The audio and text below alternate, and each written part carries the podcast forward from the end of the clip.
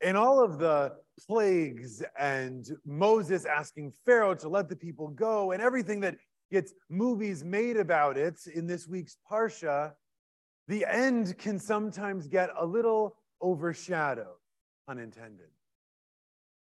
But what happens at the end of the Parsha, as the Israelites are being freed, God says to Moses, "This shall be the beginning of months for you." This moment, the Exodus from Egypt, the first Passover Seder, this moment here, which we understand to be the beginning of the month of Nisan, this is the beginning of months, says God. And the rabbis have traditionally taken this to mean that this is one of the four new years in the calendar, and this is the new year of months. This is actually when the Jewish calendar begins in Nisan, not with Rosh Hashanah later. But a modern rabbi, Rabbi Louis Jacobs, writes about this moment and what it means to have this be a new set of months. And he points on the play of the word month, which is chodesh, which also sound, which is also from the word chadash, to mean new, because the months and the moon renews itself. But this moment of beginning for the Israelites is a moment of renewal. When they become free, they are made new again. And God here is saying, this is where we're going to start counting.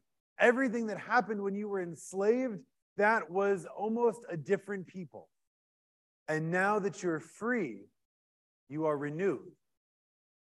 And we, as modern Jews, try to hold on to that renewal aspect. We do it every month. We do it every year. We renew ourselves. We believe that we are always able to do tshuva, that we can always make ourselves new again. And in this, we follow the calendar to say that each time Nisan rolls around, just as it did back in the days of Shemot, it is new for us again. We count the months over. Renewal is important. And the freedom that comes with it to be whatever you want to be. In this moment, as the Israelites are getting out of Egypt, the world is before them. The possibilities are endless. And at the beginning of something that's new, we see the wonder of a multitude of possibilities. And also, what comes with this newness, when God says this is the new. This is when you start counting the months. We get a calendar. And a calendar is about rubrics. It's about bringing people together in shared experience of time. It's about a responsibility towards the dates, the anniversaries, the holidays, the things that happen on that shared calendar. And this verse in Shemot highlights a fundamental tension in our people.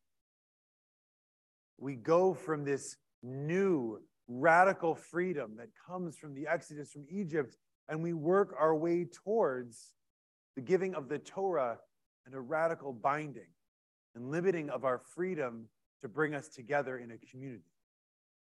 It is symbolized in many ways, but the first way, the way that we see here, is the calendar. The calendar brings us all together. It gives us responsibility. It gives us something to look forward to. So as we go into this Shabbat, which is in of itself a time of mini renewal, we think about the ways in which we can refresh and renew ourselves this week and get ready for the next. But we also think about the ways in which, as we renew ourselves, we also recommit ourselves to community, to calendar, to caring for one another. Shabbat Shalom. See you in Shul.